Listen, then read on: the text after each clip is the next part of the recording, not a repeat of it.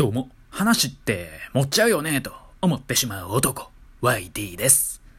もちろんね、基本的に嘘はつかないですけど、盛るってことはね、往々にしてやっちゃいますよね。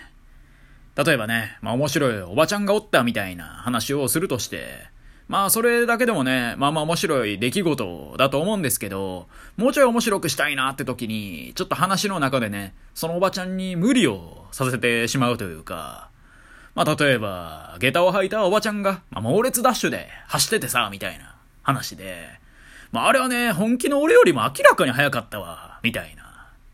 まだ実際はね、全然そんなことなくて、もう自分の競歩と同じぐらいの速さだったのに、おばちゃんをね、もっとスピーディーにしてしまうとかね。まあそういう感じでね、話を持っちゃうことって、いくらでもあるよね。はい。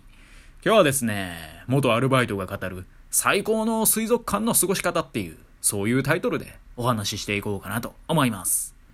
突然なんですけど、あなたは水族館が好きですか？私は、まあまあ、好きです。旅行先にね、水族館があるよってなればね、行ったり、行かなかったりするぐらい好きです。だからまあ、それなりにね、好きかなくらいのもんですね。まあそんなにね、際立って好きではないかもしれません。でも、結構好きです。そんな感じです。でね、まあ私は大学生時代ね、水族館でバイトをしてたことがあるんで、水族館での遊び方はね、もう熟知しとるわけですよ。なので、今回は YT が語る水族館の遊び方のコーナー、イエーイってことでね、まず水族館って言ってもね、いろいろありますよね。まあ大きく二つに分けてみると、まあ結構こじんまりとしたところと、イルカショーとかアシカショーとか、いろいろショーやってますぜみたいな、まあそういうね二つに分けられるのかなと。で、こじんまりとしてるところはね、やはり大人のね、楽しみ方ができますよね。薄暗い水族館の中、いい感じの関係性の二人、何かが起こらないわけもなく。まあ、っていうのはね、やめていただいて、水族館でね、まあ、ちょっとやらしいことするのはお控えください。たまにね、でもいるんですよね。ちょっと水族館の薄暗いところで、まあ、ちょっとね、ハレンチなことに興じるカップルとかね、マジでいるんで、まあでもね、そんなことはやめていただいて、まあ普通に楽しんでもろて、で、そういうね、こじんまりしてる水族館でね、夜まで空いてるよってところなら、これね、夜に行くのもね、おすすめなんですよね。やはり土日とかに行くと、どんな水族館でも混んでますからね。その一方でね、夜はね、ものすごい静かで、めちゃめちゃいいんですよね。まあこれはね、落ち着きますよ。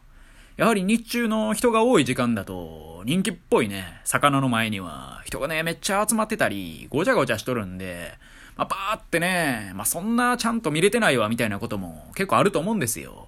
なのでね、夜に行くのはおすすめですね。静かですし、人も少ないですからね、落ち着いて見れますよ。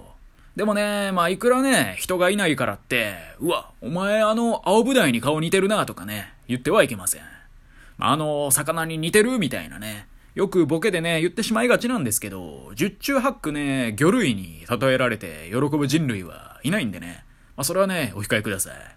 まあでも十中八九だと、残り1、2割残っとるんで、まあその残りのね、1、2割の人は喜んでくれるかもしれません。まあそこはね、自分の判断でやってください。まあそんなね、夜の水族館でいい感じのムードになったら、まあ水族館の近くにある定食屋でね、夜サバの味噌煮定食でも食えばいいんじゃないですかね。はい、あ。そういえばあの水族館サバおらんかったな、みたいなね、その話して、いやー、水族館で魚見ながら、今日は絶対夜飯魚にしようと思ってたんや、みたいな、わけわからんこと言ったりして、それで私も、俺も、みたいになったらね、まあ相手はすごいノリのいい人ですよね。大切にしましょう。っていうのがね、まあこじんまりとしたイルカショーとかやってない系の水族館の楽しみ方ですね。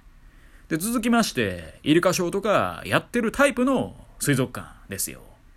まあ、こういう水族館はね、夜ではなく、やはり日中に行く方がいいんじゃないですかね。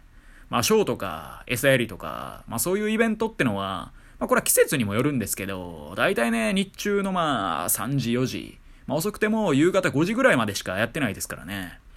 だからまあ、これ日中に行くのがベスト。理想は朝一ですね。で、朝一にね、水族館行って、まず初めに確認すべきなのは、ショーのね、スケジュール確認ですよね。もうこれをね、怠るやつが実に多い。え、もうショーとか見られへんやんってことにね、なりがちなんで、まずはじめにね、スケジュール管理ですよね。まあ、というかね、できるやつはね、水族館に行く前、前日とかにね、もうホームページかなんかで確認するんで、もうそれをね、やるだけで勝ち組ですわ。そしてショー？まあ、大体イルカショーですよね。そういうね、メインっぽいショーは、絶対ね、いっちゃん初めの回に行きましょう。なぜかというとね、そこ逃すと気が散るんですよね。やっぱいろいろ中をね、回りながら、あ、でも次のイルカショーは何時やったっけ？ってもう気が気じゃなくなるわけですよ。だからこそね、一発目、初手で終わらす。これが鉄則ですよ。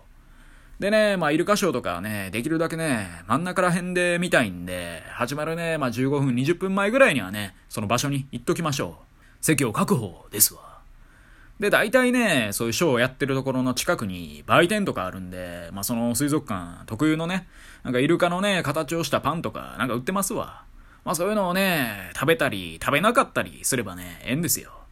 そしたらね、まあ15分20分ぐらいはね、すぐ過ぎ去るんで、で、待ってる時間はね、まあやっぱ暇ですけど、このショーの後にどうするかみたいなことをね、ぼんやりと考えたり、考えなかったりすればいいんですよ。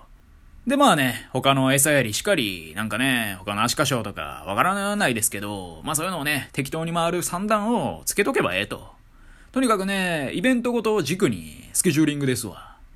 で、大体ね、一発目のイルカショーが終わったら、そんなにね、することないんですよね。若干空白の時間が生まれるというか、なのでその間にね、昼飯を食べましょう。ただでもね、水族館の昼飯ってね、大体うまくないんですよね。で、基本ぼったくりなんで、再入場できるタイプの水族館なら、昼飯はね、これは外にね、食いに行っちゃった方がいいですね。そうですね。まあ、その水族館の近くにある定食屋で、サバの味噌煮定食でも食えばいいんじゃないですかね。ということでね、まあ、うまい昼飯を食った後に再入場ですよ。こっからはね、もう作ったスケジュールに沿ってね、優雅に回っていきましょう。大体ね、イルカショーとかやってる時間のタイミング、他のエリアがね、すごい空いとるんで、その間にね、スイスイってね、ゆっくり見ていきましょう。でね、もう夕方ぐらいにおさらばですわ。っていうことでね、まあこれが水族館で、にもいますか？って聞かれるたびにね、真顔で、ああ、にも、隠れ熊の実ですかね？ってね、言っていた男の水族館の最高の過ごし方ですね。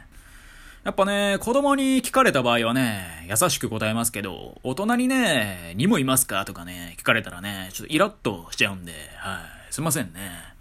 他にもね、まあ、ドリーいますか？って聞かれても、ああ、南洋ハギならいますねって答える男でもあります。で、まあね、ここまで私、いろいろね、長々と語ってきましたけど、一度たりともデートで水族館なんて行ったことないんですけどね。はい。以上、YT でした。今日も聞いてくださり、どうもありがとうございました。